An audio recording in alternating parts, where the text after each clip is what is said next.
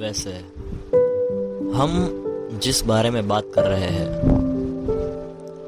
अब जो टॉपिक्स आ रहे हैं, वो सभी इन पूरे बात का शायद अंततः भाग है। तो इसमें क्या है? तो सुनिए, मैं आपको एक बात कहता हूँ। एक भूत था। वो किसी के घर गया।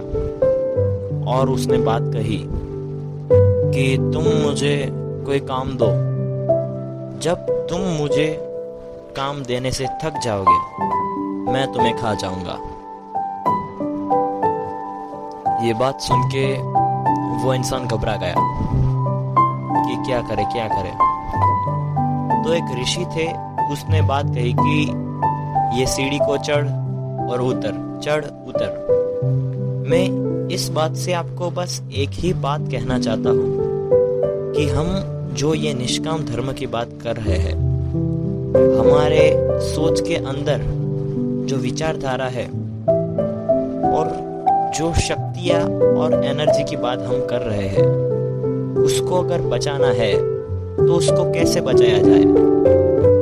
हम अपने मन को जब जब फ्री रखते हैं, जब हमारे पास कोई काम नहीं होता। और हम ऐसे ही किसी विचार में डूबे हुए होते हैं। तभी इस प्रकार के विचार हमारे शरीर की रचना को तोड़ते हैं।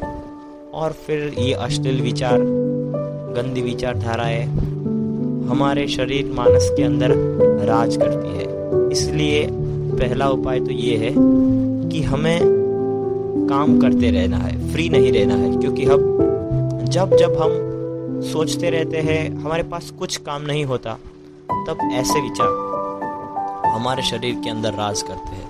इसलिए हम दो बात करेंगे, इसमें से पहली बात तो ये है कि हमें फ्री नहीं रहना है।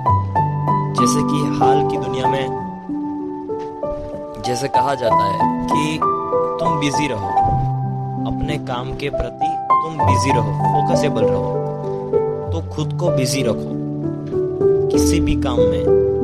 क्योंकि तुमको वो बात टच ही ना हो। क्योंकि जब ये शुरू होता है तो ये फिर तुम्हारा कंट्रोल नहीं रहता। इससे बेहतर है कि इसे शुरू ही नहीं किया जाए। जब समय आएगा, तब की बात अलग है। लेकिन अभी जो काम का टाइम चल रहा है, उस टाइम पे तुम इस विचार को उत्पन्न ही ना होने दो। और दूसरा जो उपाय है